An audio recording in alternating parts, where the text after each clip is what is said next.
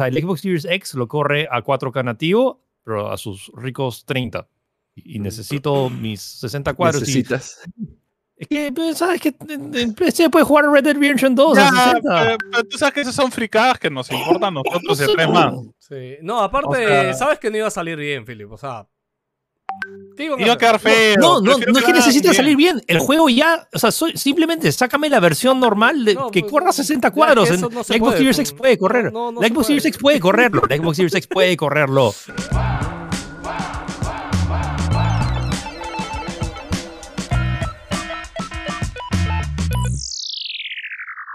Gente, bienvenidos a un nuevo programa de Nos Dicen Gamers, el podcast de noticias de NG, el mejor podcast de noticias de Latinoamérica entera en lo que a gaming respecta. Bienvenidos, estamos acá con Eminencia de Eminencias, Philip Chujoy.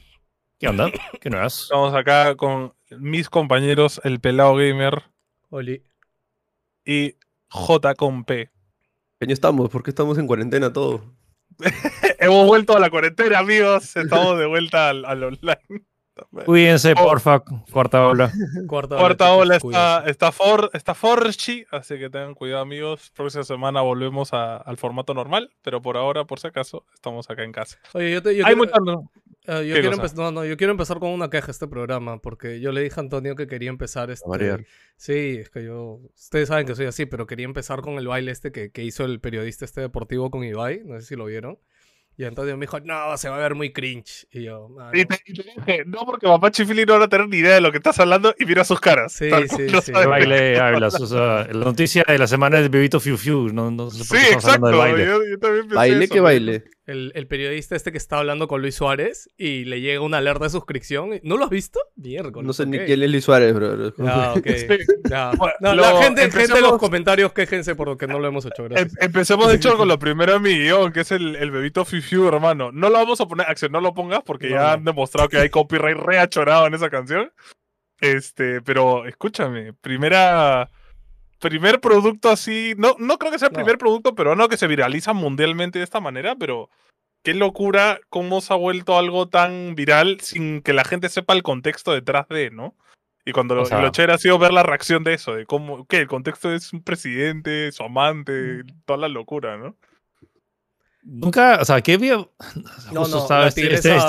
La tigresa del oriente, como Wendy Sulca. Wendy Sulca. Sí, o sea, ellos han estado ahí, sí, pero... Sí, oye, hablando de Wendy Sulca, la conocí en la premiere de Thor. Sí, le voy a pedir su número para entrevistarla. Se viene entrevista. Pero le escribo y ya somos patas en Instagram. Ya está, listo, ya son pinkies. Son causitas, ya. Pero sí, los Bebito Fiu Fiu, o sea, y eso que no es nuevo, o sea, ya tiene más de un mes, pero bueno, acaba de reventar.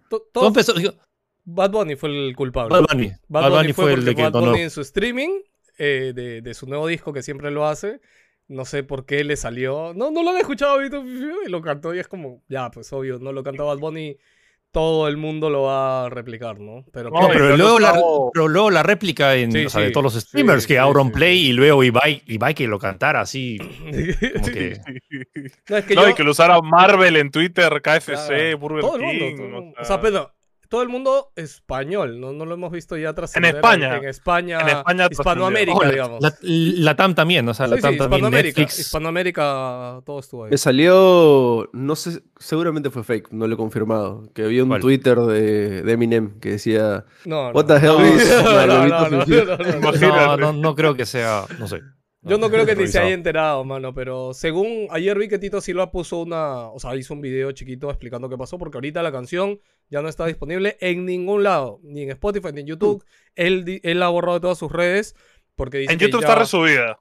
Ah, ya, pero ya no de él. Bueno, tiene un millón de vistas. Claro, pero ya no de él, pues.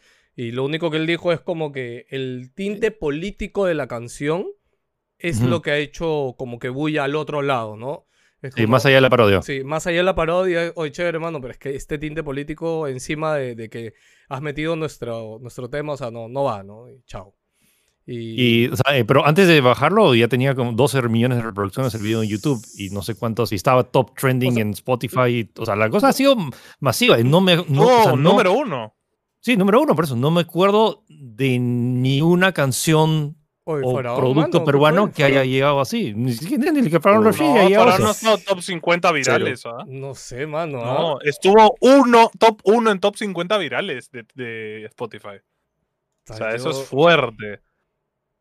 También es fuerte. La canción más escuchada de Faraón tiene 45 millones de reproducciones, mano. 45 en YouTube, No, pero estamos hablando de Spotify. Ah, bueno, pero escúchame, si tiene 45 millones en YouTube, ¿cuánto crees que va a tener en Spotify? O sea, no, y ojo, y en Faraón es obra de él. Puede gustarte, puede no gustarte, pero es... Pero es él. Es él, es obra propia. Claro. O sea, y él pero en el sentido... Ya, pero me refiero, es como que... ¿Qué marca ha tuiteado la Faraón Love Shade? Ah, ya, obvio, eso sí. No, ya, o sea, la masividad, literalmente, claro. Marvel. O sea, Marvel. Que sale Marvel para promocionar Thor, sí. Sí, o sea, ha sido loco eso. O sea, olvídate el tema de números, es el impacto de que la gente que ya no es eso. Eso es innegable, sí. Totalmente innegable eso, sí. Así que nada, bueno, ojalá que Tito Silva dice que se vienen sorpresas, que se vienen cositas, ya habrá aprendido la lección y... Tratar, imagino, de dejar de usar como que parodias tan... No va a ser, o sea, ¿cómo va a dejar de hacer parodias? No, o sea, o sea, te hablo de utilizar el sample, claro, tan directo de una canción popular, pues. ¿Cómo va a ser? ¿Cómo haces una canción si no es...? Bueno, sí, o sea chamba, porque si no... Franda vive de eso. Claro. Todo su canal ha sido parodias. Sí, sí. Y es con samples, ojo. Sí, sí, sí. Él no crea nada de cero. Entonces, y nunca le han demandado por eso. No, no, tienes a Franda no monetiza. Franda recuerdo que no monetiza, ¿no? Ok, sí, eso no monetiza. Weird Al ha hecho su carrera también haciendo parodias. Sí. Tiene álbumes. Ya, pero Weird Al Yankovic ha escrito sus músicas, claro. Es distinto. Eso es lo que digo, ese ahí es el camino. De tienes totalmente derecho legal, claro, sobre esa canción. Ese es el camino. En cambio acá estás usando el sample mismo de la canción y eso no es legal, pues porque no es tuyo. Pero no sé, vamos a ver qué bueno, se le viene a... El tema, hay muchos detalles, hay temas legales. Y, bueno, Tito Silva supongo que es el que sabe y no sé qué está hablando. Ojo que Vizcarra lo está usando en campaña la canción, ¿eh? Escúchame, eso hay que capitalizarlo, eso hay que capitalizarlo a mil, mano, escúchame. Yo también lo haría. O sea, sí, lo entiendo, pero oye, pobre la esposa de Vizcarra, ¿qué onda? O sea, en el juego de la política no hay amor. Bro. Es que la historia de Vizcarra es que no es, pues, mano. Entonces no la usa, pues, ¿no? Ha sacado su versión salsa, lo he visto y promocionándola. ¡Hala, qué raro! Sí. Es muy creepy, pero bueno. Política peruana, amigos. Bueno. Me gusta eso porque también le ha dado esa luz a la política peruana y lo bizarra que es, ¿no? Entonces la gente por afuera la ha visto y ha dicho, ¿qué? Tuvimos la verdadera noticia gamer de la semana, ha sido que tuvimos fecha de God of War. Y nadie de nosotros tenía razón, nadie le chundó a cuándo o cómo le iban a anunciar, porque Sony simplemente dijo, oye, tráele God of War, ya está, chao. No, la semana pasada dijimos de que habían tirado el cable, y creo que es prueba, claro, de hecho, de que tiraron el cable de la presentación que iban a hacer, y dijeron, ¿sabes qué? Sácame un post y ya. Play, año, todo lo ha anunciado con un post en su blog, mano. Qué falta de amor de PlayStation por sus anuncios. Qué raro, ¿eh? Insisto, ¿por qué no juntaron todo en un state? Habría sido bravazo ese State of Play. ¿Por qué hacerlo así tan disperso y tan...? O sea, no sé si marketing le funcionará o qué. O sea, lo que me equivoqué fue que yo pensé que iba a haber un State of Play de esto. Y simplemente el trailer no te da para eso, ¿no? Y la semana pasada les dije, como que simplemente falta que anuncien la fecha y ya está. O sea, sí me decepcionó, o sea, que solo lo hayan anunciado y no haya habido nada de gameplay extra. Mostraron la edición de coleccionista, pero es como que... Sí, yo tengo una teoría. A ver. Y así, extrema, o sea, el juego es tan bravo, no quieren mostrar más. Tan increíbles que ya no quieren mostrar más. O sea, ya está, ya. Ojo, ese tráiler... ojo, el gameplay que mostraron la vez pasada fue bien largo, ¿ah? Sí, ya está, ya. Fue bien largo. Yo falta el tráiler de lanzamiento, que va a ser el mismo tráiler igual, solo que con un par de cositas más, y ya está, no van a mostrar nada. Y está perfecto. ¿Tú realmente creías que no iba a ser bravo? O sea, todos los otros son bravos. Pero escúchame, no están mostrando nada, o sea, y no van a mostrar un gameplay. Yo siento que va a haber un plot twist, o sea, va a haber algo fuerte a la mitad del juego. Yo creo que... A ver, pequeñas teorías fáciles de analizar. Es Ragnarok, que es el final de los tiempos. No sabemos qué otros dioses van a salir, qué va a ser Kratos, qué va a ser su hijo. Entonces... No, ojo, el tema del juego... Es que recuerda que esta iba a ser una trilogía y ahora han anunciado que este va a ser el último juego de la cultura nórdica. Sí. Y en este juego aparece Tyr, que ya hemos comprobado que viaja entre culturas.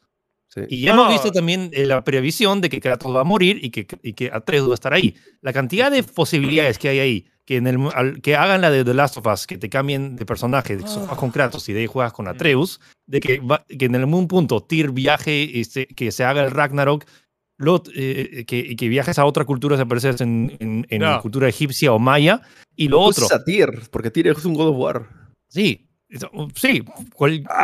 O sea, ¿te gustaría un juego God of War sin Kratos? Esa no, espérate. Pero con Atreus ya está desarrollado, yo creo que sí. Pero espérate, pues mira, teoría loca. En este juego, a la mitad, muere, como dice Felix, ¿no? Hacen las sofas 2. ¿A la mitad? Muere Kratos. Al comienzo.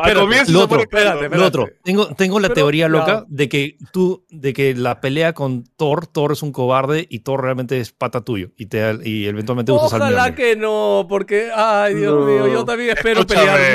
Yo quiero que Thor sea más arriba que... ¿Cómo se llama el del 1? Yo creo que lo matas, o sea... como en God of War 3 lo matas si utilizas su martillo. Mano, eso sería... ¡Ala! Sí, no, yo no creo que eso sea Mjolnir, no creo. Yo creo que como que se fusiona con algo así. ¿Por qué te lo colocarían como friccionar? Vas a usar el martillo. Es merch, hermano. Estás cayendo en el marketing de Cory Balrog. Ya, espérate, mi teoría es... Kratos muere a la mitad del juego, Atreus sigue jugando, de cara a la mitad del juego, Atreus termina el Ragnarok, todo, y de ahí le dicen a Atreus, oye, hay una forma de regresar a tu viejo, pero tenemos que ir a como dice Felix, ¿no? O a Egipto, Egipcio, o Azteca, y ahí a hacer un ritual bravazo para regresar a Kratos, y Kratos regresa rejuvenecido, mano, para God of War 8, mano. ¡Bum! ¿Vamos a spoilear cosas del 2018? Sí, ¿no? Ya, claro. Al final de todo, Kratos, o sea, Ragnarok... ¿Tres veces? ¡Claro, sí! Kratos se ha muerto. Y Ragnarok es causado, o sea, en la mitología es por Loki, que ese es el nombre real de Atreus, sí. Entonces probablemente yo creo que el Ragnarok va a ser que Atreus la caga en algo. Hace algo mal y todo se va al diablo y fácil Kratos muere por culpa de Atreus. Creo que eso sería como dramáticamente... Sí. Mi teoría. Okay. Yo creo que la mecha de Thor y Kratos es al toque, el primer cuarto del juego. Sí, claro. La primera mecha. Va a ser Freya. Y se muere, ¿no? Muere horrible. Freya. Si anticiaba a Freya, es que Freya va a ser uno de los primeros. Sí, y Thor muere horrible y Odín, o sea, ahí es donde Odín se empincha, pues, y Odín empieza a mandarle a todo, ¿no? Y en un proceso, yo creo que más de la mitad del juego se muere Kratos y Loki es donde causa el Ragnarok después de la muerte de Kratos. ¿Sale Odín o no sale Odín? Yo de todas maneras creo que tiene que salir, ¿no? Sí, porque ese es el último. Es el último, tiene que salir. Claro, Odín tiene que ser el jefe final de este juego, ¿no? No sé si es el jefe final, pero tiene que salir. También tienes que matar a Jormungandr. ¿Han visto el unboxing de la edición de coleccionista y han visto el mapa? Sí. Están todos los reinos. Están todos los reinos. Ojo, una cosa curiosa.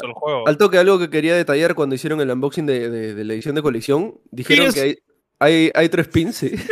Y dicen que los tres pins representan a nuestros tres héroes. ¿Ah? Y dice Atreus, Kratos y Fey. Ah. Sí, así que la mamá...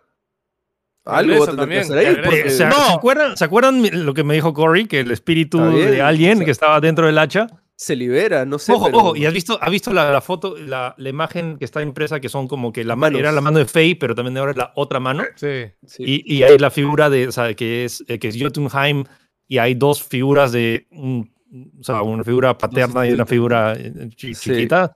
Eso quiere decir que los dos se mueren, claro. Kratos se va. Uf. Ya. Bueno, gente, ya tiramos. Va a ser brutal. Pequeños datos. Yo lo único, espérate.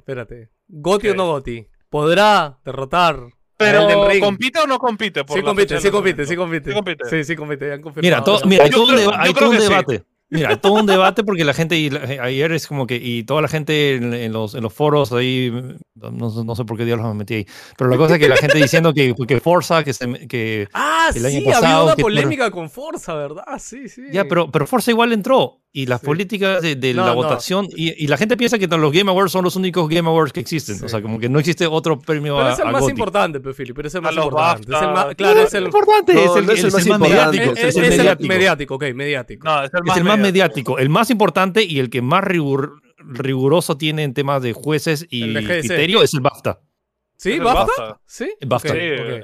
El BAFTA son las conchas de oro. Yo pensaría que es el del GDC, ¿cómo se llama? No, el GDC, no, el Game Developers Awards, esos son... GDC, Game Developers Awards son los mismos que... Ya, pues, pero ¿quién mejor para decir cuál es el mejor juego? Yo premiándome a mí mismo, hermano, ¿sabes? No, ya, no es eso. El tema del BAFTA, el BAFTA para mí es el que digo, wow, ok, porque uno, hay una preselección de jueces, lo otro, todos los jueces que votan, todos tienen que jugar todo lo que van a nominar, no pueden... O sea, es el tema de los Game Awards, tienes a 90 personas de todo el mundo y no aseguras nada que todo el mundo se ha jugado todo. Y eso es un tema que no... O sea, la forma... Yo les haría examen, ¿sí o no, Philip? Así, examen de cada juego a ver si se lo pasaron. Así, oye. Mínimo. Es que escucha, mínimo. Mira, debería ser, pero ¿cómo haces para tener un jurado global? Sí, sí, pues no hay otro. Es difícil. En los Game Awards yo creo que va a ganar God of War porque mi hot take es que los Game Awards, igual que los Oscars, siempre le dan preferencia a los gringos. No es el tema de los gringos. No es el tema de los gringos. El tema es que este juego sale en noviembre y votas en noviembre. Y las emociones de ese juego, si es que el juego es bueno. Escúchame, Elden Ring ya nadie se acuerda, ya la gente cree que jugó Elden Ring en 2021. O sea, y alucina que hay una que otro juego debería entrar acá, Halo Infinite. Ay, pobre Halo, pero ya Halo sí ya fue. Si Halo gana un premio, perdió el gaming, hermano, así de simple. O sea, este juego no tiene nada para ganar premios. Pero el tema es ese, o sea, es que tú dices como que no, si le dan prioridad ¿cómo se llama? O sea, si le dan prioridad a... ¿A qué? ¿A las fechas dices o a los juegos? No, más que a las fechas. Es que tú emocionalmente le das prioridad a lo que recién has jugado. Y pasa mucho en los Oscars. Y la gente dice, pero que esto debería ser algo objetivo. Es que en Tupu no puede ser objetivo por los jueces. O sea, toda la opinión es bajo el criterio del juez. Y un criterio de alguien es subjetivo. Sí. Entonces, y lo que pasa muchas veces en los Oscars, ganan las películas que recién se estrenan. Porque sí, la tienes más frescas en la cabeza y todo. La tienes más fresca. Es como que, esto lo acabo de ver, me acuerdo de él. Y luego como que, ¿te acuerdas de Forrest Gump? Hace tiempo que no la vi, como que fue buena peli, pero no tengo como que... Además entonces, que yo creo que Elden Ring como juego es mucho más difícil que te levante emociones porque tienes que avanzar mucho para que lo logre. En cambio, God of War son juegos que están más pensados para tenerte así todo el juego. En cambio, Elden Ring tienes que buscarte esas emociones tú, ¿no? Juan Pablo, ¿cuántos GOTY ha ganado From Software? ¿Solo Sekiro? ¿Cuántos Sekiro? ¿From Software? Solo Sekiro. Solo Sekiro, ¿no? Pero ojo, Sekiro ¿en qué fecha se lanzó Sekiro? Sí, creo que Sekiro no estuvo con God of War 1. No. Sekiro 2019 fue un año después. Y se lanzó. Okay. Y se lanzó. No, Sekiro fue igual marzo, claro, ¿ves? Sí. El tema es que no compitió. ¿Con quién compitió? A ver. Con Breath of the Wild, ¿no? No, Breath of the Wild. No. Lista de ganadores de... Ya. Que están nominados. Iba contra Control, contra Death Stranding, contra Super Smash Bros., Resident Evil 2 y Outer Worlds. Mira, lo tenía. Claro, sí, muy difícil que alguien más lo hubiera ganado. Muy difícil que alguien más le gane. Este año, ¿con quién más va Halo? En verdad, no hay tampoco. Halo. Bueno, a ustedes le encantó Halo. A Phil le encantó Halo. Yo nombré Halo Infinite mi juego del año. Claro, a Phil le gustó. Bueno, Antonio no. A mí me gustó, pero como fan de la franquicia no me ha parecido de los mejores juegos de Halo. Ya, esa es otra conversa. ¿Con qué otro juego? Bueno, o sea, sale el juego de los barcos también ahorita, ¿no? Sí, que se lanza también el 8. Se lanza también el 8. Skull and Bones. Oye, sí. Se ve, no pasa nada. No creo que lo nominen a GOTY. Comparado con las primeras que lo mostraron, bueno, seguro ya hablaremos, pero... Sí. O sea, el tema es que, cualquiera de los dos, por eso es que, si es que mantiene el estándar de God of War, como que, nominado va a estar. Ahora, depende de qué tanto va a estar. Xenoblade entrará en GOTY, no creo, ¿no? Depende del esto. El tema es que también de los jueces, depende de los... Pokémon no llega. ¿Sabes que yo creo tiene de ventaja God of War? Que, God of War se caracteriza por tener estos momentos recontraépicos que pasan y dices, esta cosa que acaba de pasar fue alucinante. Y creo que eso te se te mete mucho a la cabeza y es como que tienes ese recuerdo bien en la cabeza y nada, te deja este impacto súper positivo de juego, ¿no? Siempre lo hemos hablado, creo que en los al menos en los Game Awards, siempre los juegos con narrativa suelen tener cierta ventaja a los juegos que son mejores en gameplay mecánico, porque creo que son eso, son más, o sea, te impresionan más, ¿no? Te causan más emoción. Y el tema, por ejemplo, ¿se acuerdan en los Oscars que hay siempre como que muestran como que el pequeño cachito de los por el cual habrían nominado al actor, como que es una parte súper emocional de todo esto? Claro. ¿En qué parte de eso de Elden Ring? Porque Elden Ring es la experiencia de la pelea con el jefe, que es más... Claro, mechas contra jefes, ¿no? O sea, eso es toda la experiencia de explorar... Por eso digo, la experiencia del Elden Ring depende de tu habilidad también. Entonces es como bien relativo. Ya sé cuál es el GOTY, mano. El remake de The Last of Us. Ya está, ya. No. El remake. No se ha nominado. No lo nominó. Monster Hunter Sunbreak. Ya, escúchame. El único otro juego que hay es el de Batman. El Batman... Si esto fuera objetivo en lo que mecánicamente representa, por ejemplo, cuando salga Motorsports, ganaría Motorsports. Habría ganado Doom. O sea... Al final yo creo que lo narrativo siempre va por encima, al menos en los Game Awards. Entonces, definitivamente God of War va a ganar. Ojo, Overwatch. Porque no hay nadie que compita en eso con él. Overwatch, o sea, ahora, puede ser una basofia. Yo estoy dándole esa... No estoy... ¿Tú crees que salga malo el juego? No creo, o sea, no creo. O sea, o sea, debería estar, mantener el estándar, porque rara vez ha pasado. O sea, ha pasado que la franquicia de God of War se ha hecho burnout, en el sentido que ya ha sido más de lo mismo, pero nunca per se. Nunca malo. Claro. Creo que tuvo su bajón en los de PSP y en Ascension. Los pero de PSP son bravazos. Pero. O sea, Ascension pecó por la dirección de cámara, que el personaje se veía pero en verdad el juego es bien chévere. O sea, sí, pero por ejemplo, compararlos con God of War 3, que es como que volvió al tope, ¿me entiendes? Entonces, no, es que, obviamente ver, no son malos, pero baja. Escúchame, es que después de God of War 3, ¿cómo haces? ¿Cómo el siguiente juego de por sí va a ser malo, hermano? O sea, no va a ser inferior. 18, ¿no? Escúchame, es como Uncharted 3, o sea, Uncharted 2 está ahí arriba, ¿no? El 3 es bueno, pero no llega al 2, mano. Ahora, para mí todos son así, todos los charts están acá, o sea, todos, todos son bravos. Chicos, 9 de noviembre, separen calendario, 9 de noviembre llega. La historia va a ser 3 años después del final del primer juego, así que vamos a tener personajes un poco más mayores. Y si no han jugado todavía... Y algo que a mí no me vacila es que salen, o sea, yo entiendo, sale en Play 4 y en Play 5, pero a la vez, ojalá en Play 5 se vea mucho más chévere, más loco. Para el siguiente juego, para el cierre, el broche de oro de la Play 5, como dice Phil, el cierre de trilogía en multiculturas, en multiverso. Sí. Y ahí aparecen todos los dioses de todos los dioses de la guerra de las otras. Puede ser. Ala, Félix acaba de mandar una. ¿Te imaginas que habrá un multiverso en God of War, mano?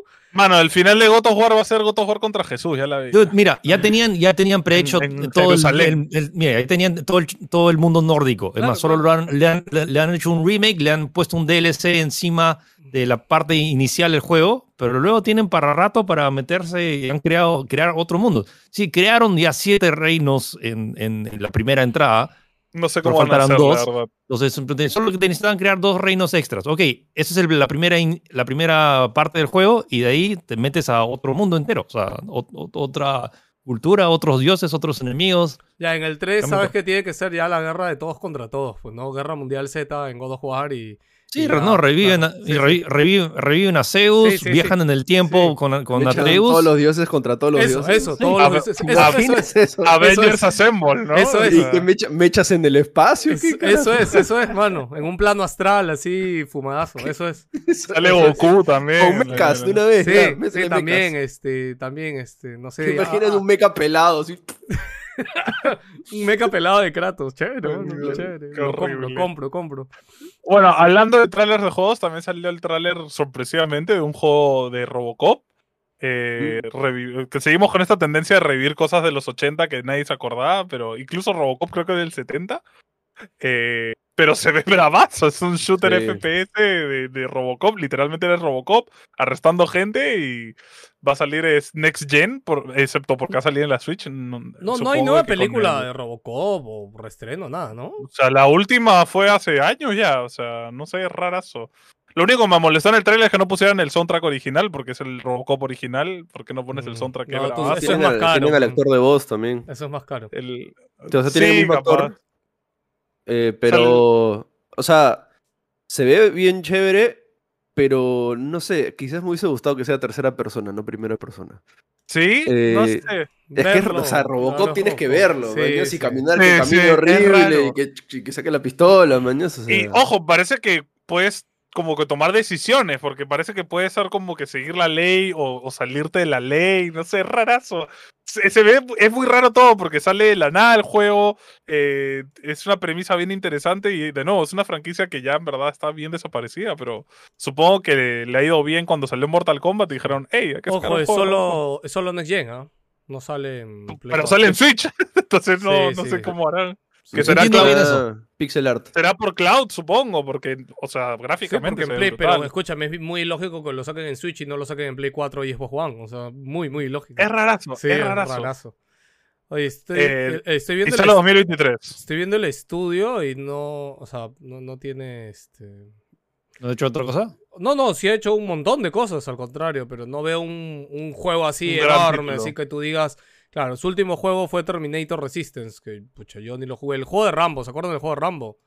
El juego de Rambo... ellos están chapando... que hacen franquicias antiguas. Sí, están chapando todos los héroes antiguos. ¿Saben el que se me acaba de ocurrir? Que puede ser un sleeper que siento que puede estar nominado a Plague Tale Requiem. Acuérdate que se me pasa. Es cierto.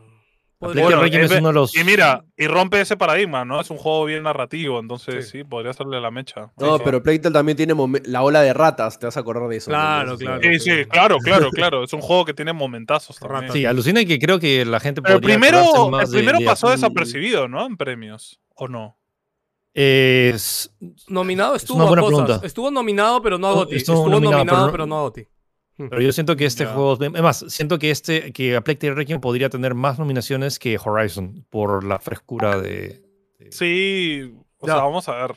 Vamos a ver. Okay. Sigue la locura Marvel, siguen noticias Marvel, porque ahora se ha confirmado que Charlie Cox y Vincent D'Onofrio van a estar dentro del MCU, porque van a salir en Echo. Pero ya estaban confirmados, o sea... No, igual, la reconfirmación es... ¿Sí? Sí, pero no sabíamos, bueno, y todavía no sabemos si realmente van a usar el lore que plantearon en las series de Netflix y van a continuarlo, o son como que un Charlie Cox y un Vincent D'Onofrio del universo del MCU. Eso todavía está en el aire, la gente quiere que se mantenga ese lore porque sería interesante, ¿no? Ya está bien planteado. Bueno, pero ya están en Disney Plus, así que sí, ahorita... O sea, pueden decir que es otro universo, pero que ha pasado lo mismo. O sea. Gente, yo lo único... Si no han visto Daredevil, por favor, sí. Es bravaza. Tiene 3 temporadas, todas son bravazas. De todas estas series, claro, es la mejor. De todas estas series, sí. De hecho, es la mejor. Y Vincent D'Onofrio hace... Creo que es el mejor Kingpin que hemos tenido nunca en la vida. Es Kingpin. Esos actores que se vuelven el personaje. Sí, el único me molestó un poquito cómo lo presentaron al final de la temporada de Hawkeye. Que fue medio... Pero sí, a mí me gustó, todo inmortal, que no le hacían nada. Sí, o sea, que... como Kingpin sí, ¿no? Pero fue como muy, muy chiquito, muy, no sé. Claro, o sea, lo utilizaron bien cheap. Pero sí, entiendo. Pero bueno, hablando justo de Hawkeye, van a estar dentro de la serie Echo, que es un personaje que sale en Hawkeye, que bueno, acá parece que Marvel va a sacarle serie, programa, película a todos los personajes. Oye, escúchame, está bajito, o sea, dentro del universo de series, ¿no? ¿Ya vieron Miss Marvel? Estoy viendo yo. O sea, esperaba más. O sea, está entretenido, pero... No sé. Vamos a hablar cuando hablemos de Thor de eso, porque hay varias cosas que quiero hacer comparaciones. Pero sí, en 2023 va a salir la serie en Disney Plus y bueno, vamos a ver qué onda, porque todavía no plantean nada de qué va a tratar o qué onda. Y el personaje de Chong Hawkeye se quedó bien al aire, entonces, no sé. Ojalá sea interesante. Siento que ya Marvel está sacando series por sacar en algunos personajes, así que ojalá no... Sí, al menos que regrese el personaje y que lo esté manteniendo en una serie. Para mí es un posible que regrese a futuro en alguna otra serie. O sea, me gusta que, ok, vamos a hacer una serie de Echo, que es un personaje que en verdad a nadie le interesa, pero aprovechamos que es Echo para meter a Daredevil y cosas así que la gente como que le cause algo, ¿no? Entonces, ojalá. Ya. Bueno... la serie que sí está en la boca de todos este mes es Stranger Things. Uf. Y si no han visto Stranger Things, amigos, vamos a sacar de Spoilercast, vayan a verla porque está brutal. Pero no vamos a hablar de Stranger Things, vamos a hablar de su productora, que son los hermanos Duffer. Yes. Denle más plata a los Duffer, por favor. Han armado su propia productora y de hecho sí, ya les han dado mucha plata porque Netflix ha confirmado que de la mano de su nueva productora, que es Upside Down Films, creo que se llama. Studios o Pictures, algo así. Yeah. Van a hacer 4 proyectos. El primero va a ser el que creo que nadie, o sea, todo el mundo está como otro live action de Death Note, que sería ya el cuarto live action de Death Note, weón, en la historia. Yo confío en los dos. No sea. Yo solo digo, Death Note como anime y manga es una obra maestra. ¿Por qué quieren sacarle más cosas? Déjenlo ahí nomás. Ya tiene Netflix los derechos comprados, pues, mano. Tiene que dárselos a alguien para que lo dejen de ensuciar Death Note, por favor. Eso es lo peor, o sea, sí, Death Note ya como anime. Haz spin-off. Haz un spin-off. Haz algo basado en el universo de Death Note. Siento que sería muy difícil hacer un spin-off en el universo de o que hagan algo, un live action, pero del spin-off que sacaron de Death Note después, no sé. Después también van a hacer una adaptación a la novela El Talismán de Stephen King y Peter Straub. Esa sí se eso me emociona, sí, porque cualquier cosa de Stephen King, sí, por una buena productora que sabe hacer terror, sí, bravo. Sí, eso sí hasta van a hacer una serie original de los creadores de Dark Crystal, Age of Resistance, que es una serie que salió, creo que es interactiva, salió en Netflix también. Y parece que van a hacer algo más con esos creadores. Y van a hacer una serie de spin-off de Stranger Things. Que estoy seguro que no es la única. Van a hacer 200 series de spin-off de Stranger Things. ¿No han dicho de qué? Stranger Things, esta última temporada, ha sido la serie más vista de Netflix después de Squid Game. Claro, la segunda. Sí, ha pasado los 1.000 millones de vistas, creo, ¿no? O sea, 1.100 millones. Del juego de Calamar. Ah, ok. O sea, ha sido una locura y de hecho... muchos se quejaban, ¿no? Porque han dividido Stranger Things en 2 y ahí está la prueba, porque Netflix ya sabe que le conviene y funciona y ha funcionado muy bien. De hecho, han confirmado que van a hacer una 5ª temporada, lo cual yo no esperaba y de hecho cuando vean el final van a entender por qué. Pero dicen que también va a ser mucho más corta que la 4ª. Pero ya estaba, o sea, desde que anunciaron la 4ª. Yo no sabía, alucina que yo no sabía. Yo no lo había visto. Yo también no lo había visto. Yo creo que esta era la última. Sí, yo pensé que era la última también. No, yo estaba... Tú estabas clarito. O sea, ok, pero... Desde que se lanzó el volumen 1 y 2 y ya se sabía. O sea, yo dije... Okay. Ok. Bueno, ahora sí es la última final sacada.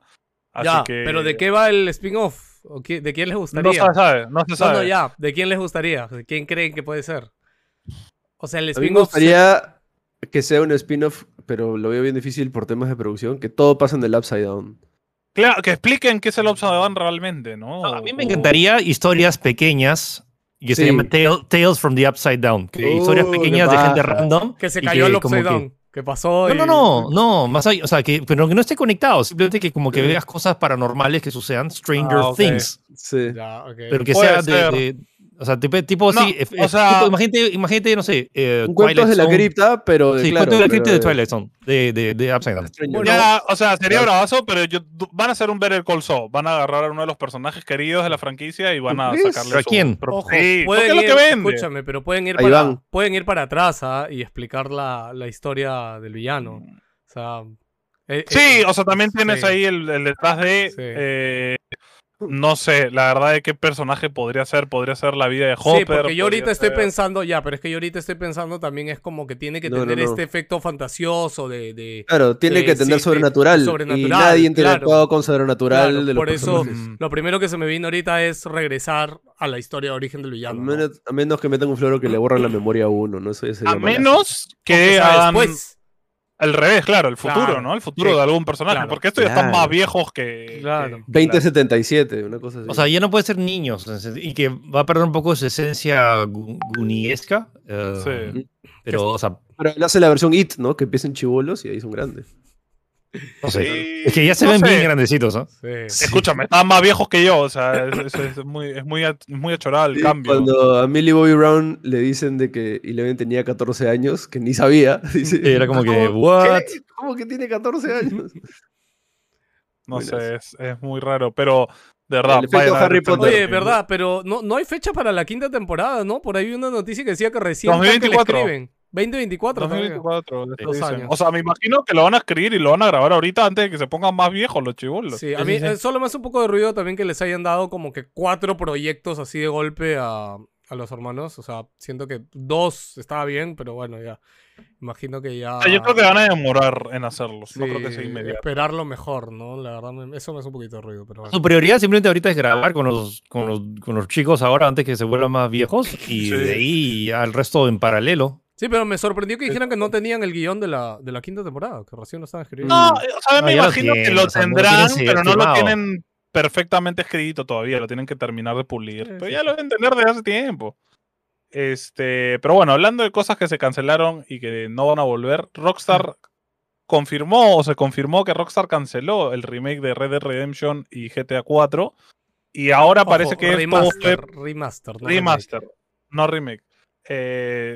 Parece que fue para darle prioridad y que ahorita lo han dicho en un comunicado, le están dando todas sus fichas al GTA 6 y están chambeando en GTA 6 a full y bueno, parece que también es parte de responsabilidad de la mala recepción que tuvo el GTA de Trilogy, que con todo el sentido del mundo porque es horrible, es una porquería y la verdad es que me alegro porque si iba a ser igual que ese remake o remaster, mejor que se esperen porque el GTA 4 creo que es un juego que todavía envejeció bien y Red Dead Redemption no necesito todavía un remaster, la verdad. O sea, son juegos que no tienen tanto... De hecho, se sigue viendo chévere. No, pero yo, Red Dead Redemption, siempre necesito un update. Que necesito correrlo a 60 cuadros en alguna plataforma. No hay ni una que lo corra a 60. Okay. Eso puede ser, pero... O sea, mira, o sea, la mejor, o sea, el Xbox Series X lo corre a 4K nativo, pero a sus ricos 30. Y necesito mis 60 cuadros. Necesitas... Y, es que, ¿sabes que se puede jugar Red Dead Redemption 2? Ya, pero tú sabes que esas son fricadas que nos importan a nosotros y tres más. Sí. No, aparte, sabes que no iba a salir bien, Philip, o sea... Iba a quedar feo. No es que necesite salir bien. El juego ya, o sea, simplemente sácame la versión normal que corra 60 cuadros. La Xbox Series X puede correr. La Xbox Series X puede correrlo. La Xbox Series X puede correrlo. ¿Y por qué no lo han hecho? No se puede. No sé, o sea, algo de chamba tiene que haber detrás. Claro, y no la quieren hacer simplemente. Solo liberen en los cuadros. Escúchame, literal, escúchame. Clic derecho, claro. Cambias de así el dropout de 30 a 60, ya está. Ya. Listo. O sea, quiero leer el comunicado, el pequeño fragmento que dijeron, porque dicen, en los últimos años hemos seguido destinando más recursos de desarrollo a la próxima entrega de la serie Grand Theft Auto, expandiendo más que nunca la necesidad de superar las expectativas de los jugadores y de que esta próxima entrega sea la mejor posible. Y como resultado estamos en proceso de hacer algunos cambios en la forma en que apoyamos a Red Dead Online. O sea, claramente yo creo que a medida que han avanzado en el proyecto se han dado cuenta, es como que, ok... O sea, esta vaina necesitamos a todos acá porque GTA V ya es como... ¿Qué haces para que sea mejor que GTA V? Ojo, ¿qué le agrega? Ojo, ¿no? Que este GTA VI, más allá de tener el reto este monetario loco que tiene que superar, Rockstar ha perdido a 2 grandes directivos ya hace unos años. ¿Sabes? O sea, el hermano Rockstar se fue, el que era la cabeza, el director creativo de Rockstar. Él escribía las historias de los GTA. Él ya no está. Él se fue hace como 4 años. Y Leslie Benzies también se fue, que Leslie Benzies era el otro gran ejecutivo de Rockstar. También ya no está. Así que ahorita el único hermano que se quedó es el hermano que manejaba la plata y los negocios. Así que ojalá que haya contratado a alguien bueno para escribir la historia y que GTA 6... O sea, no sé. No, yo solo digo porque en verdad a mí, yo estuve muy atrás de esa noticia cuando salió. De hecho, en esa época yo tenía subía videos, me acuerdo. De hecho, tengo un video de eso en mi canal personal que subí en esa época.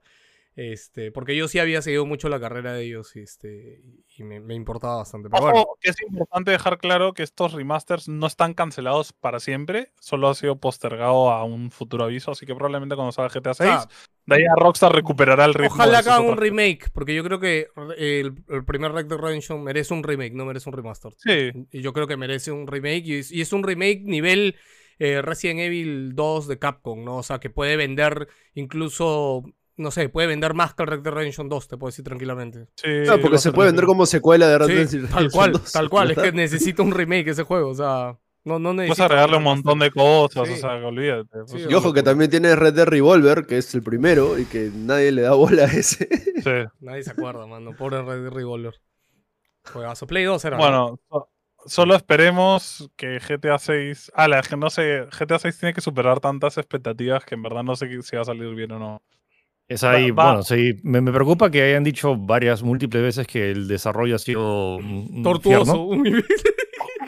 Sí. Es que yo por eso, yo creo que es como que llegan a cierta parte del desarrollo y dicen, ok, no, o sea, ¿y esto cómo lo mejoramos? El reporte oficial creo que es que han reiniciado como 4 veces el desarrollo de GTA 6, o sea, sí, eso es oficial, chicos, lo han dicho, o sea, es como... O sea, habrán hecho focus group y la gente le habrá dicho, mano, el GTA 5 está más chévere. Sí, ¿no? O sea, sí, o sea, ¿qué haces? ¿Qué haces, mano? Bueno. Es difícil. A pesar de las quejas y las críticas, Diablo Immortal la está recontra rompiendo económicamente. Creo que es un éxito rotundo para Blizzard. Bravo para Blizzard, bravo. Plata para Blizzard. $1 millón al día. Es que escúchame, $1 millón al día y los micropagos en el juego son bien pedorros. Entonces es como que es un mérito aún más grande, ¿me entiendes? O sea, es... Incluso con todas las críticas y la gente que seguro... Bueno, o sea, yo ya no lo juego por falta de tiempo, pero es como que... ¿sabes? No planeaba darle plata. O sea, pero igual, chévere. O sea, y creo que oficialmente, o sea, creo que está camino a ser el juego de Diablo más exitoso, más rentable de la historia. De hecho. 6.85 millones de veces de descargas, que ha incrementado hasta 10.35 el 3 de julio. O sea, una locura, como aplicación de por sí en celulares, es ya una locura. Y se estima que ha recaudado $48 millones en sus primeros 30 días. O sea, y es un juego gratis. Sí. O sea, ojo, que creo que es menos de lo que recaudó Pokémon en su día, cuando también fue un boom. Pero, hablando de Blizzard, y que Blizzard no ha tenido un gran boom en móviles. Creo Pokémon. Que para Blizzard es súper importante, ¿no? No, lo decía solo para refrescar que no es el boom más grande en móviles. No creo que el boom más grande en móviles sigue siendo Pokémon, pero siendo Blizzard... Pokémon Go. Sí, claro, Pokémon Go. El Pokémon Go, el tema es que no monetizó más después. O sea, la gente dijo como que seguro monetizó más al inicio. No, la mejor monetización y cuando más recaudó fue casi 2 años después, que rehicieron y la gente que realmente fue fiel al juego seguía comprando y tuvo más ingresos. Lo otro, ayer me preguntaron si era más exitoso que Genshin y no. Saqué mi cuenta. Genshin generó $1.000 millones en 6 meses, lo cual se traduce a casi $5.5 millones al día. ¡Ah! Sí, 5 veces más. Genshin es una locura, hermano. Es que ojo, pues, o sea, Genshin, o sea, los personajes, ¿no? Es lo que hacen. Monas, ¿no? Chinas, hay mucho otaku con dinero. Y aparte, o sea, yo acá lo que veo con Diablo Immortal es, ok, están en este punto y ¿qué van a hacer después, no? ¿Qué le van a hacer a esa gente que ha gastado esos millones de dólares? El long term del juego me preocupa. El endgame lo vi y hay cosas así, pero por ejemplo, o sea, todavía faltan 10 años para que terminen todo el contenido de Genshin Impact y siempre hay nuevos personajes y acá en Diablo no le veo tanto, o sea, sí, ahorita está generando bien, pero la curva se va a ir. No, y si es que no hay contenido nuevo extra, no sé qué más. Claro. Cuando llegas al postgame, el juego se pone, o sea, está así todo el camino y cuando llegas al postgame se queda acá. Sí, te estancas. Y se estanca bastante, o sea, es ya repetir. Y ojo, eso ha sido siempre los Diablos, o sea, los Diablos siempre han tenido eso. Yo entiendo que es el formato del juego, pero... O sea, por ejemplo, si quieren que compitan con juegos como Genshin en PC, en móviles, tienes eso. En móviles yo creo que necesitas constante contenido. No, pero ojo, sino... sí hay espacio en Diablo para contenido. ¿Ah? No sí, no, de hecho... Pero ¿cuál es el roadmap? Claro, ¿Cuál es el camino? Porque de hecho ya confirmaron la nueva temporada, sale el 4 de agosto, va a salir un nuevo boss que se llama Habitat, va a haber un evento de fin de semana nuevo que se llama Luna Hambrienta, y parece que no van a cambiar nada de las microtransacciones, que es lo que la gente más ha quejado. Y por ser Blizzard como que, mano, estamos bien, gracias. Escúchame, o sea, una cosa es lo que llega a las noticias y que la gente dice, pero otra cosa es el backend, que todas las transacciones que la gente está pagando es como que, sí, estos 10 brothers en internet se están quejando, bueno, acá tengo 300 que me están comprando todos los días. Tal cual. Entonces... Ojo, solo como dato ahí mirando lo de Pokémon, el primer año facturó 588 millones.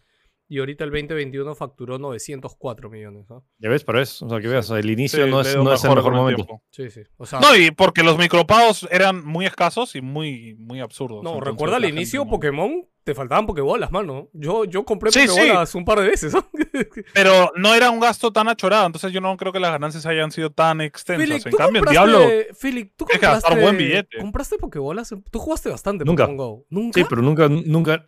Yo soy el rey. Yo soy el rey del recurseo, el rey del ahorro. El rey de yo, o sea, es que es mi esto de... Micio pero gamer. Micio pero...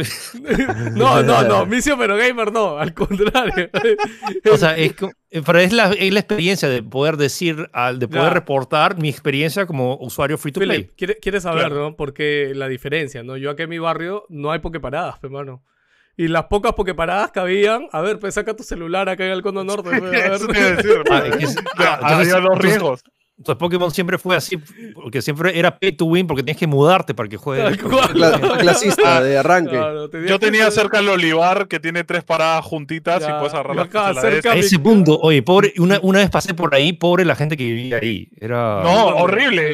Y nos quedamos hasta las 4 de la mañana ahí. Sentados, el Olivar.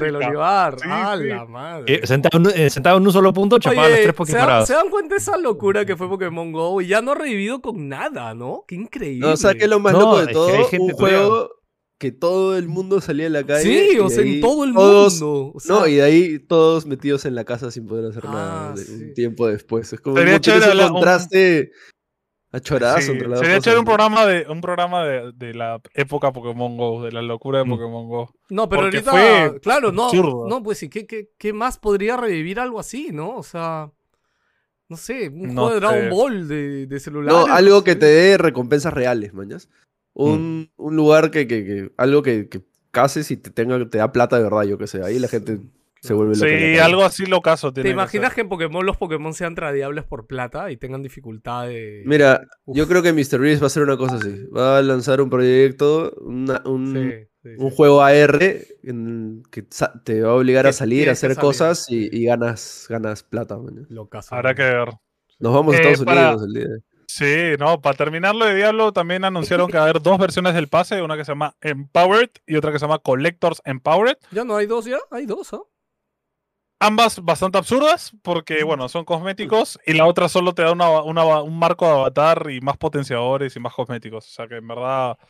Para mí, por lo menos, como juego por servicio, su pase de batalla hasta ahora no me parece pagable. O sea, tienes Fortnite, tienes hasta Fall Guys que te dan plata. Creo que ya lo dijimos, pero chicos, Diablo Immortals es chévere como juego. Bájenlo, es gratis, lo juegan, lo acaban. No tienen que gastar. Lo acaban, no gastan, listo. Se han jugado un juegazo. Ya está gratis, ya está. Los 4 lo hemos jugado y lo hemos pasado.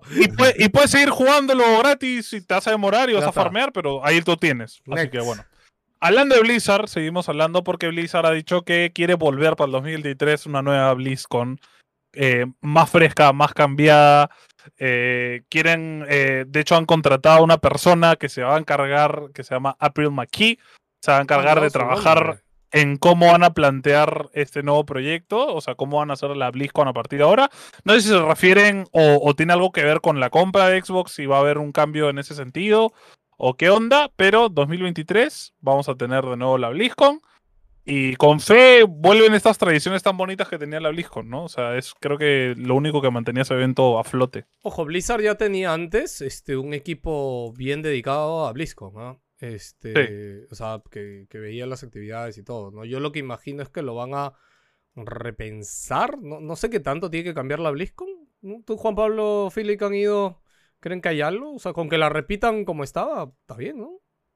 Sí, es más, yo creo que ellos han perfeccionado el hacer eventos. O sea, incluso con cosas tipo que la tienda abre días antes que empiece el evento principal. Entonces la gente puede ir a comprar. Mañas, y luego, o sea, todo está súper organizado, en verdad. Las colas es por turnos, siento al menos, y por eso me gustó tanto la BlizzCon, porque se sentía como un evento distinto. Aparte de los fanáticos y todo, o sea, en la organización, en dónde están las cosas. O sea, a mí me preocupa nomás la fanaticada, o sea, como que es innegable el espíritu de Blizzard ha sido, o sea, de los mismos directores ya, o sea, todos están viendo como que cómo regresas al espíritu de todo el mundo está cheering, o sea, está apoyando esto. Que salgan al escenario y te griten, ¿no? O sea, claro. Eso es importante, lavado de cara. Lo que necesita BlizzCon yo creo que más que nada es un gran anuncio, ¿no? O sea, claro, chévere que hay un BlizzCon, nueva expansión de WoW, Diablo 4 seguramente ya el otro año. Pero aparte de eso, es como... Creo que para que sea un verdadero BlizzCon 2023 tiene que haber un gran juego y una gran sorpresa, ¿no? Y eso es lo que no hay, ¿no? No sé, me tiro una, ¿no? Regrese StarCraft. Ya está, no StarCraft. No, bueno, el nuevo proyecto Ghost, que están trabajando. StarCraft 3. Sí, o sea, un nuevo Warcraft, no sé, o sea, imagínate. No, Blizzard no está trabajando en una nueva IP, o sea, en un nuevo juego. Siempre están trabajando en una nueva IP, pero... Entonces, una nueva IP para mí... Acuérdate de lo que fue Overwatch. Sí, pero... Hay una, o sea, están trabajando ahorita en este nuevo proyecto que salió un concept art que ya confirmaron que estaba en el mismo universo de World of Warcraft, pero no han dicho qué es todavía, ¿no? Yo creo que algo de eso puede traerte ese hype, pero sí, yo creo que es el lado del cara, ¿no? El tema es que, por ejemplo, no creo que el juego de móviles de Warcraft como que la gente diga ¡BlizzCon! Claro, claro. No, acuérdate, Diablo Inmortal. Sí, sí, tal cual. Sí, no, tal cual. No, y el tema es que siento que todo lo que lance Blizzard de ahora en adelante, todo van a ver ya tener su juego. Hasta se ha vuelto como que el nuevo EA. Sí, sí, sí. Y ojo que la compra de Microsoft se cierra este año, ¿no? Se supone. Sí, se supone que se cierra este año. Pucha, ya sé, va a estar fila arriba, o sea. Por eso te digo, o sea, si Xbox ya se mete... Ojalá que no. No me gustaría. Podrían haber, o sea, pero por un lado podría haber cosas interesantes también en el lado de cara. A mí me encantaría, por ejemplo, que Xbox traiga de vuelta a la gente que se ha ido de Blizzard y diga, mano, no, es un lado de cara. No, olvídate, eso no existe, mano. Toda la gente que se fue de Blizzard ya está en nuevas compañías, mano, ya fue eso. Sí, tiene sus estudios, además, todos. No, y ojo, o sea, Microsoft, o sea, ahorita es la mejor chance para salvar a Blizzard, pero es como que sigue siendo corporativo. Sí. Y la gente literalmente se ha vivido porque se fue el espíritu de original, o sea, lo más fuerte para mí fue cuando pasó todo el tema este de Hearthstone y de lo de Warcraft Reforged, que había esta estatua del troll al final del crawl en la mitad, y que está en los círculos y los 8 pilares en los cuales fue fundado Blizzard, y que los mismos empleados taparon los pilares que ya no se estaban respetando. Qué fuerte. Entonces, si tienes eso, que lo mismo la gente dentro no está reconociendo, no se siente motivada, es como que el espíritu por lo cual Blizzard fue creado es como que es complicado. Es complicado porque fue una empresa creada por amor a los juegos más que por amor al dinero, ¿no? Entonces, cuando ya pierdes un poco ese espíritu, los juegos se nota también, ¿no? Hay que esperar la nueva empresa de Mike, a ver qué va a traer, que él ya fundó su nueva empresa ya, así que el otro año también debe traer algo. Sí, bueno. Ojalá, vamos a ver. Sí. Que no salga fin. Hablando de veteranos que retornan a franquicias antiguas, Paul Vitorne vuelve a Halo porque se va a unir a 343 como el director técnico de diseño. Paul Vitorne fue el director técnico de diseño, de hecho, de Halo del 1 al 3, OST y Reach, que son los buenos juegos de Halo, cuando estaba en Bungie. Entonces parece que como que... Al menos por eso yo tengo esa esperanza de que Microsoft trate de traer al menos a los que pueda traer de vuelta. Tú me dices que el siguiente Halo va a ser el bueno, tú dices. Sí, o sea, yo creo que Halo Infinite es como Arceus. Es ese juego para probar mecánicas. Está tal poto la historia, pero probamos mecánicas chéveres. Y a la siguiente le metemos chamba a la historia y metemos esas mecánicas, ¿me entiendes? Y lo hacemos bacán. Pero sí, o sea, es chévere porque están agregando gente antigua de Bungie dentro de 343 para, supongo, meterle un poco de emoción y de historia, porque de verdad es que Halo Infinite no tiene ningún tipo de emoción en comparación a los antiguos, ¿no? Bueno. Quería completar ahí con una noticia de Bungie al toque, no sé si la pusiste, no creo. No. Pero, o sea, los 10 años de Destiny se acaban el próximo año, pues. No, en 2 años, creo. Y ya están... han lanzado puestos de trabajo para continuar 10 años más de Destiny en Bungie. Ya para irse ya transmedia totalmente, ¿no? Y también el proyecto va a estar alargado hasta... Nunca va a morir Destiny. Eso tiene que ver también parte con la compra de Play, ¿no? O sea, PlayStation ya había dicho que depende mucho de Destiny como juego por servicio, entonces supongo que es parte del plan también, ¿no? Pero genial. Yo creo que Destiny es un juegazo y que viva toda la vida que tengan que vivir. Y que en vez de sacar Destiny 3, simplemente saca DLCs de Destiny 2 y ya está, ¿no? Sí, o sea, no, sí, tal cual. No te das bolas.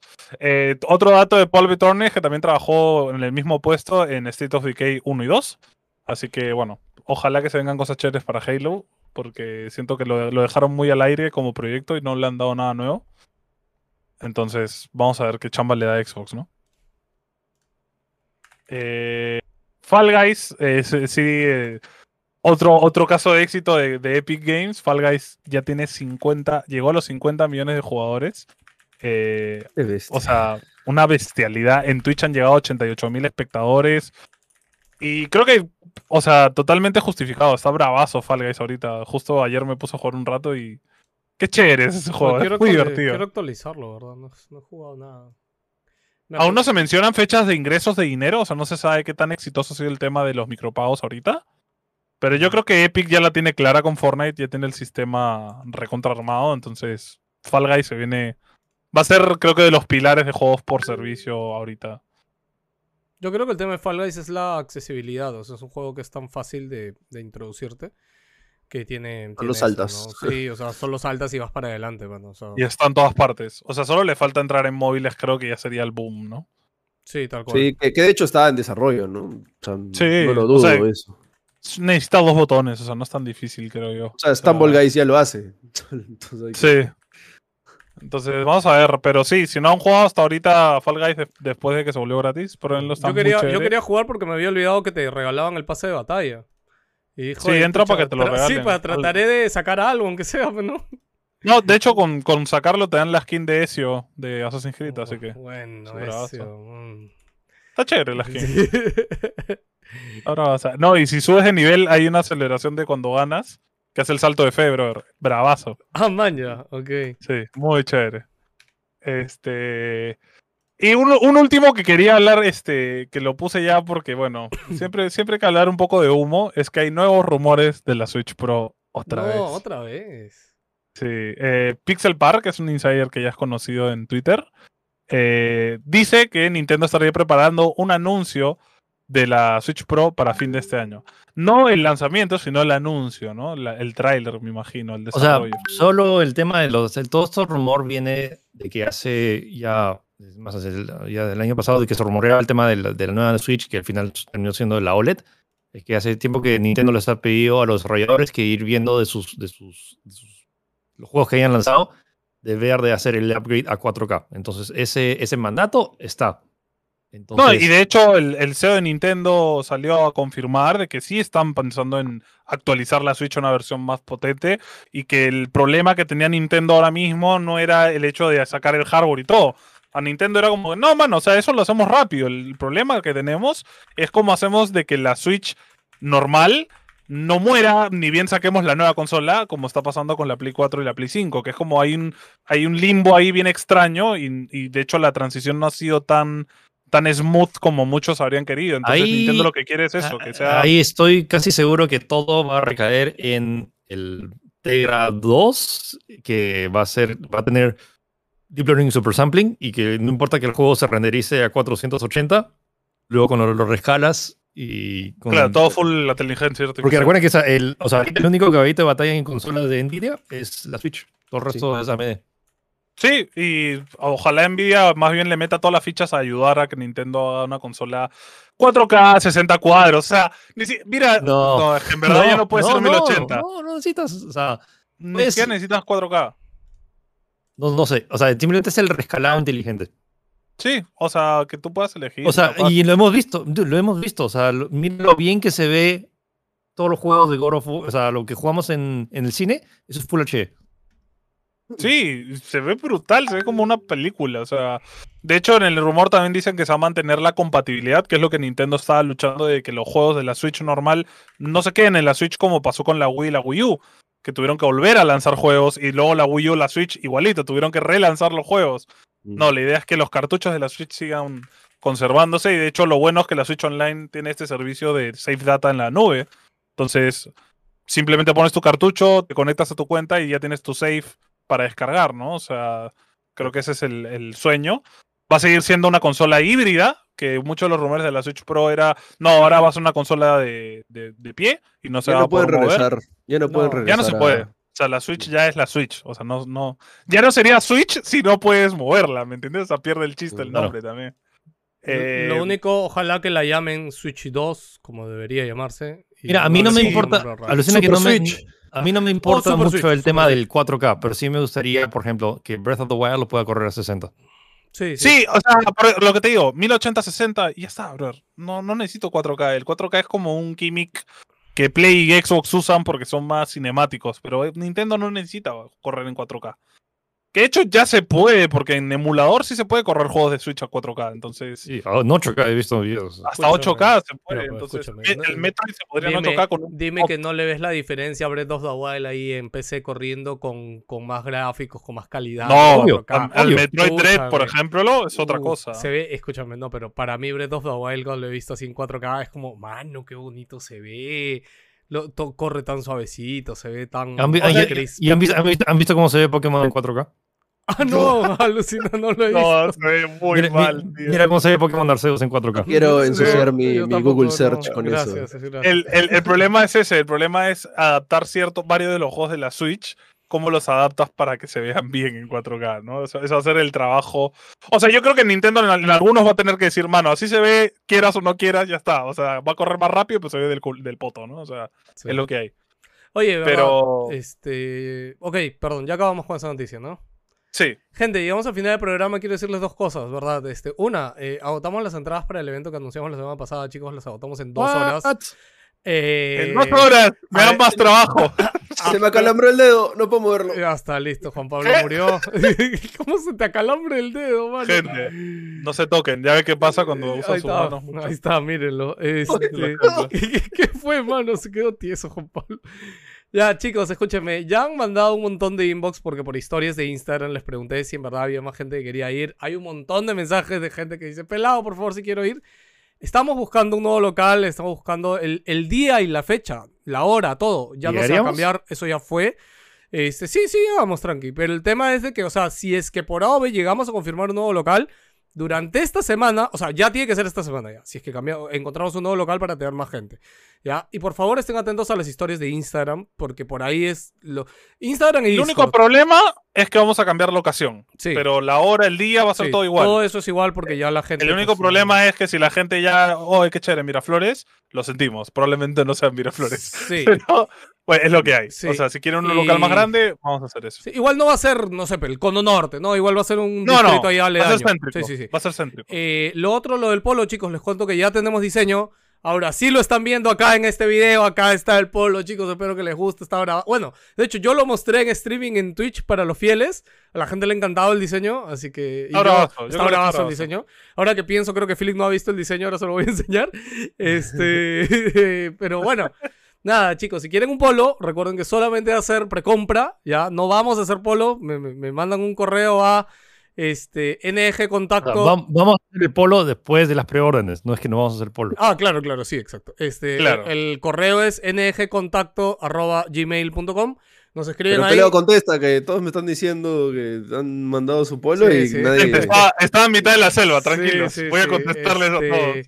Y nada, chicos, el precio del polo, 50 soles, mandan su talla, solo va a haber un color disponible, no se pongan especiales, y nada más, chicos. Y de verdad, desde ya, gracias, yo de verdad no esperaba para nada que las entradas se acabaran tan rápido. El pelado no tenía fe, gente. Sí. No, es que tú sabes que una cosa es cuando la gente se afana en redes y te tira flores, y otra cosa es cuando realmente tienen que poner la papota. No, y me impresionó que muchos habían escrito, mano, ya me compré 3 entradas, como que, pero yo esperaba que la gente comprara una, y ya está, parece que hay gente que va a ir con sus mamás, su papá. Así que nada, gracias enormemente a todos.